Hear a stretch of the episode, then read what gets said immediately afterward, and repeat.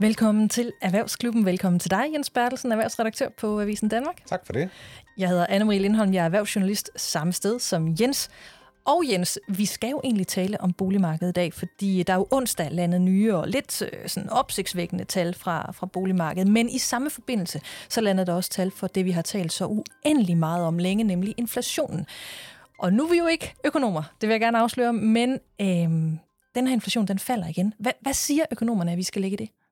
Jamen det er jo uanset hvad øh, gode nyheder. Øh, I april havde vi en inflation i Danmark på, på 5,3 procent mod øh, 6,7 procent i, i marts, og det skal jo sammenlignes med, at inflationen var helt op på, på 10,1 procent i, i oktober sidste år, da det hele det toppede. Men altså økonomerne er jo kun sådan afdæmpet begejstrede, fordi der er stadig langt ned til de her 2 procent, som er sådan det mål, vi har for inflationen, og som, som sådan er det naturlige niveau. Og Danske Bank har jo regnet på det, og, mener jo stadigvæk, at det koster sådan en almindelig børnefamilie 2.000 kroner mere om måneden at leve nu, end det gjorde for et år siden. Mm. Så det er noget, der kan mærkes øh, bredt over hele kongeriget.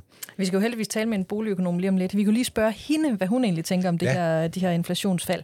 Men det, vi har læst os frem til, øh, tør de altså økonomerne, tør vi tro på, at den snart er hjemme, altså så vi, så vi kan slippe af med for eksempel rentestigningerne?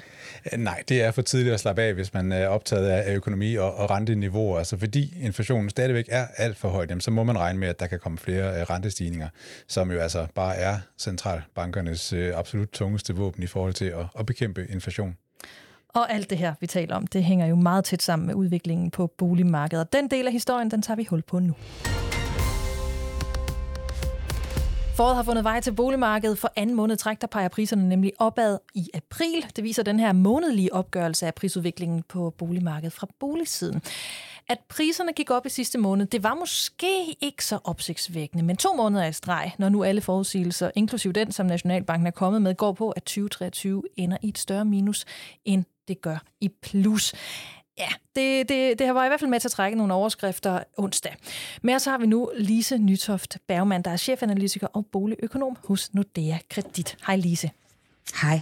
Boligsiden udkom jo med deres månedlige gennemgang af boligmarkedet, og helt konkret så viser tallene, dem tager jeg lige hurtigt, at huse steg med 0,9 procent, lejligheder med hele 1,3 procent, sommerhuspriserne steg mest med 1,8 procent. Hvad ser du som de primære forklaringer på de her prisstigninger? Jamen, det tyder jo på, at nogle af de her dystre nyheder på boligmarkedet, øh, de ligger bag os. Og når man skal forklare det, så er det jo et spørgsmål om, at inflationen, den er igen på vej ned. Den var op over 10 procent, da det stod værst til, og nu er den sådan godt og vel halveret på nuværende tidspunkt. Og så er der kommet kontrol under energipriserne, og det tror jeg også betyder rigtig meget for mange danskers lyst til sådan at kaste sig ind på boligmarkedet, øh, og måske ikke mindst i de dele af landet, hvor det er, at man fyrer med olie eller med gas. Det tror jeg også har haft betydning for, hvordan er boligpriserne har udviklet sig de seneste måneder. Og så sidst, men ikke mindst måske, at beskæftigelsen den har sådan klarede sig bedre end forventet. Altså da vi stod tidligere på året, der var man bekymret for, om vi fik en hård eller en blød landing øh, på den her øh, nedkonjunktur og de problemer, som samfundsøkonomien står med. Men på nuværende tidspunkt er der jo nogen, der lige frem mener, at der slet ikke kommer nogen landing, øh, eller at det i hvert fald bliver en, en stille og rolig og blød en af slagsen. Og det tror jeg giver mange boligkøbere den her fornemmelse i maven, der gør, så tør man altså også øh, kaste sig ud i et boligkøb. Er vi så egentlig overrasket over den her øh, stigning for anden måned i streg? Det kunne jeg se, at der var flere økonomer, der var ude her onsdag i hvert fald, og, og løfte øjenbrynene lidt over. Altså, er, er du også overrasket? Ja, altså det går bedre på boligmarkedet, end det man havde frygtet først på året. Øhm, og det tror jeg, der er flere forklaringer på. Altså ud over de her mere samfundsøkonomiske, så skal vi også huske på, at vi har fået nogle rigtig flotte resultater for foråret og vores enskomster. Når det sådan ligesom er, at man kan begynde at se frem til, at at nu er det ikke bare øh, dårligdom, der venter os, når vi kigger ud i fremtiden. Nu er der altså også udsigt til, at vi får lidt på lønsjekken, og at man dermed får, får bedre råd. Men altså, vi genvinder noget af vores købe, købekraft, og renten er måske også tæt på toppen. Så kigger man mere optimistisk på det. Men altså, når det er sagt, så er vi også nødt til at forholde os til, hvilken årstid vi befinder os på i øjeblikket. Og det er ikke så ualmindeligt, at når det er, at man kommer ind i de lyse måneder, jamen så er der bare flere købere på boligmarkedet, og så stiger priserne også en lille smule. Så der er nok både nogle forklaringer på, at, at tingene er gået lidt bedre, end det man først havde frygtet, men vi får også noget medvind af at være her i foråret, øh, når det er, man kigger på, hvad der er sket på boligmarkedet. Ja, Lise, jeg, jeg skulle lige til at spørge dig, fordi øh, det her med, at bøgen er sprunget ud, og der er forårsforlemmelser, og folk øh, har virkelig lyst til at slå til og indfri deres øh, boligdrømme. Altså, hvor meget kan det forklare, tror du, af den fremgang her? Fordi, så vidt jeg forstår, så er de her tal fra boligsiden, de er jo ikke sådan korrigeret for de her sæsonudsving. Nej, der, der, der skal korrigeres, når vi er på den her tid af året. Og det er faktisk også sådan, at hvis vi tager husmarkedet, som der jo er den allerstørste del af boligmarkedet, og vi sæsonkorrigerer de her tal, øh, for april måned, så ender vi faktisk ud med et lille bitte minus i priserne på minus 0,1 procent. Og det er altså det, vi betragter som, som uændrede priser i forhold til marts, hvorimod man stadigvæk har et lille plus på ejerlejlighedsmarkedet og på sommerhusmarkedet. Så når det er, man får de her stærke tal om foråret, så skal det tages med, med, med et lille græns salt. Men jeg synes alligevel godt, at man kan fejre de her tal, fordi nu har vi jo haft næsten et år, hvor det er, at prisfaldene har været ret dramatiske og vi sådan måned efter måned nærmest har fået mere og mere dystre tal på boligmarkedet. Og nu får vi så nogle tal, der jo i hvert fald viser, at boligprisfaldene de er bremset op. Og det synes jeg da i hvert fald skaber sådan noget lys for enden af tunnelen. Så hvis du skal kigge i øh, din øh, spåkugle, altså hvad, hvad ser du så i forhold til, til resten af året? Kommer vi til at se flere måneder, der går i plus, flere måneder, der går i minus? Hvor kommer vi til at være hen? Jamen, vi tror faktisk godt, at vi kan komme igennem i en periode, hvor det bliver sådan et skridt frem og to tilbage. Øhm, vi ligger frem mod efteråret, dermed også de mørke måneder. Øhm, så tror vi, at boligmarkedet får en lille smule modvind igen. Vi tror dog, at langt den største del af prisfaldet, det ligger bag os. Det har vi allerede taget. Men vi tror, at når vi kommer ud af 2023, så vil priserne ved årets udgang være lidt lavere, end de var ved årets indgang. Men det positive er jo så, at allerede når vi kommer ind i 2024, i starten af 2024, så tror vi, at nedturen er overstået, og så tror vi altså, at man kigger frem mod stigende priser på boligmarkedet igen. Så det kan godt blive en lille smule værre, før det bliver bedre, men der er altså lys for enden af tunnelen. Og hvis vi så går lidt tættere på, hvad det egentlig er, vi ser, der udspiller sig, altså rundt omkring i hele landet, fordi nu er det her generelle stigninger og generelle minuser, vi taler om. Hvad er det for områder og boligtyper, der skiller sig mest ud? Jamen, det er priserne, de er forløbig faldet mest på Sjælland. Øh, hvis der man sådan tager Sjælland som helhed, så er huspriserne faldet med sådan en 12-14 procent, øh, siden de var højst i foråret sidste år. Mm. Og når det er, man sådan kigger mod Fyn og Jylland, så er priserne faldet med sådan 8-10 procent. Så altså forløbig en større nedtur øh, på Sjælland end på Fyn og Jylland.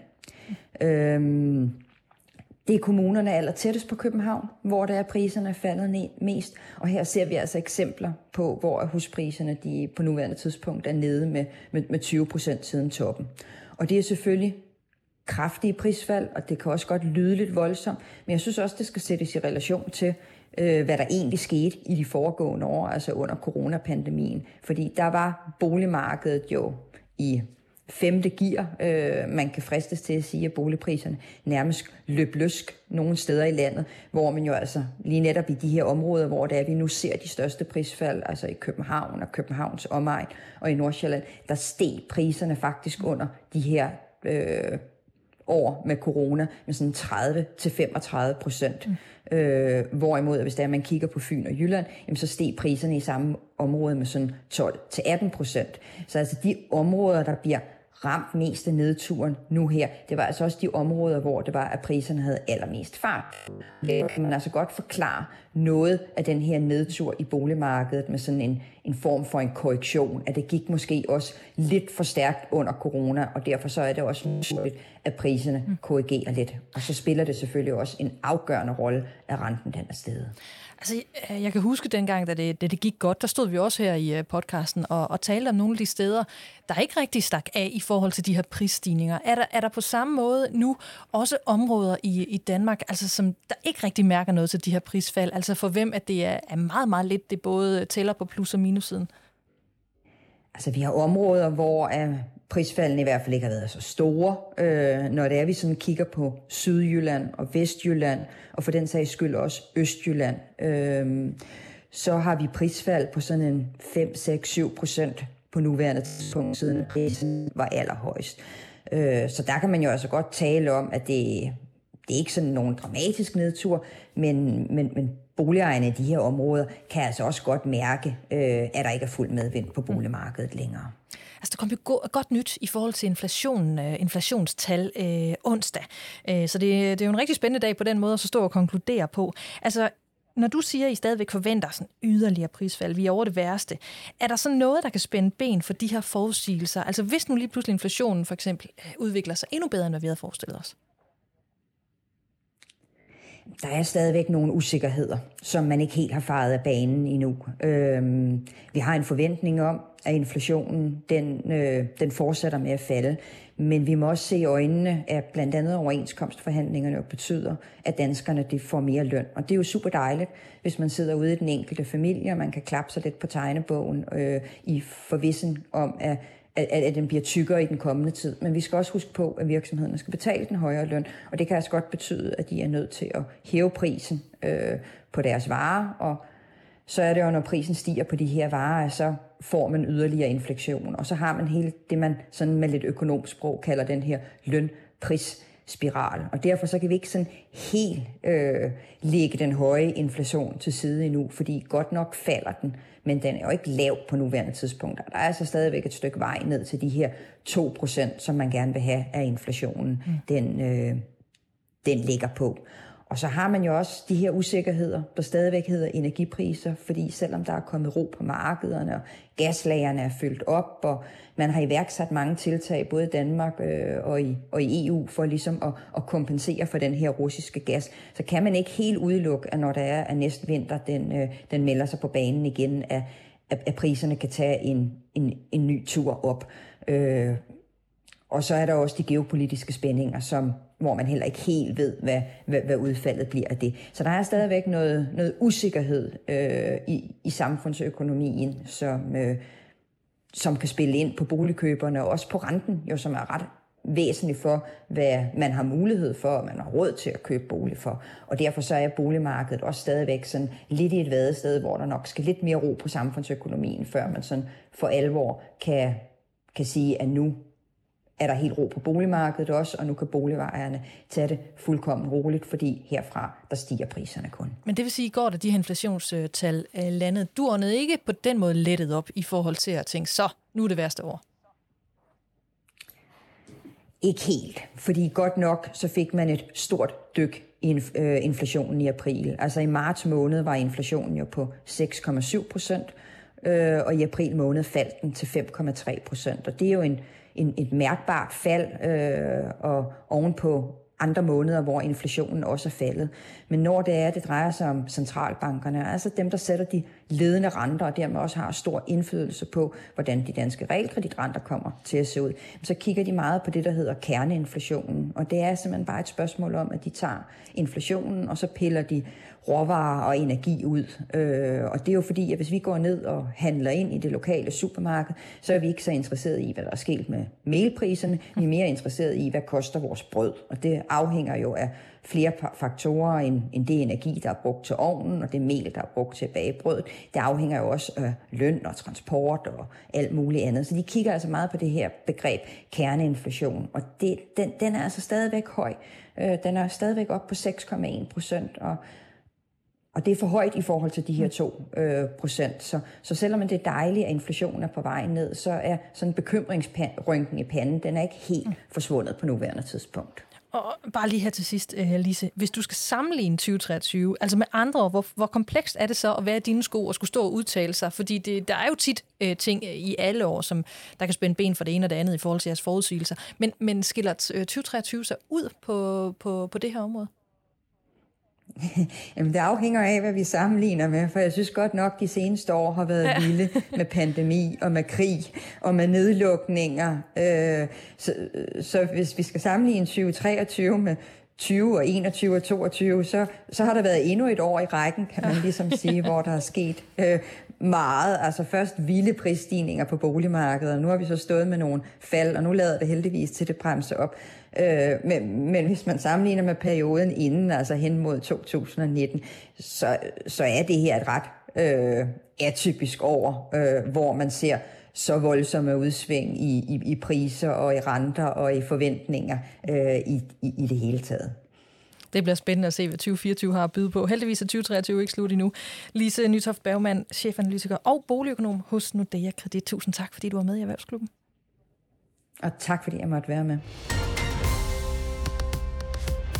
Inden vi siger helt tak og farvel for i dag, så har du, Jens, øh, kigget lidt øh, med i FDM's medlemsblad, hvor de jo netop har udgivet øh, den seneste autoindeksundersøgelse for 2023.